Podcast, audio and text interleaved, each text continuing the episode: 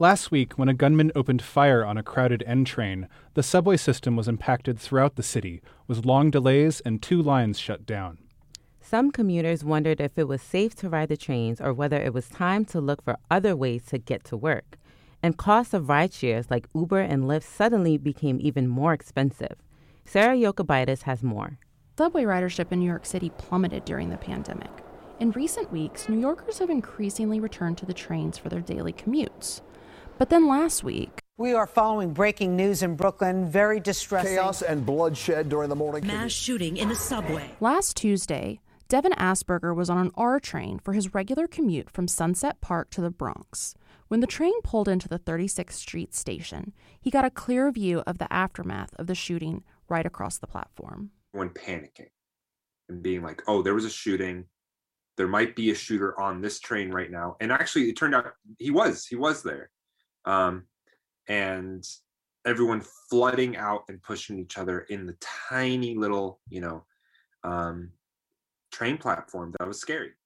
That night, Asperger went to visit a friend. He felt skittish about getting on the subway, so he ordered a car from Lyft. You know what? For for one time going back, and they still hadn't caught the dude, too. So I was like, you know what? I'm I'm gonna take a Lyft for now, for just just for tonight.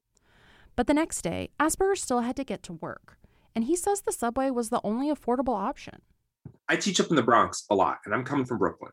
Um, and the feasibility of me taking a car to the Bronx, is one, way more expensive, and two, not as fast. Catherine O'Connor lives on the Upper East Side and usually takes the subway to her marketing job in Midtown. The day of the shooting, she took the bus home and hasn't gone back underground since.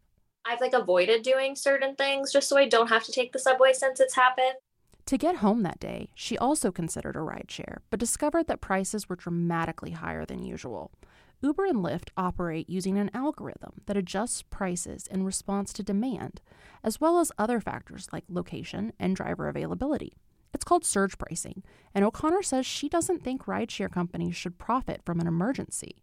I was at the office and I put in my apartment address, and the fare was like $44, and it was like 2 p 2 3 p.m when i looked it up and the fare should have been closer to like 15 or 20 they're obviously not set up to deal with emergencies. Now they could probably do a better job of that Don Heider is the executive director of the Markkula Center for Applied Ethics at Santa Clara University.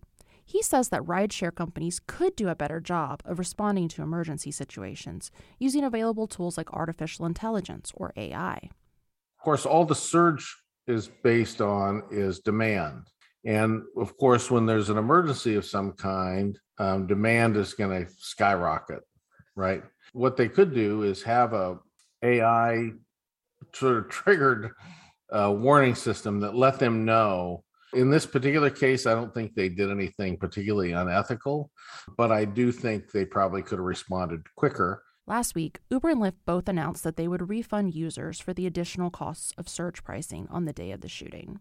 Sarah Jokubaitis, Columbia Radio News.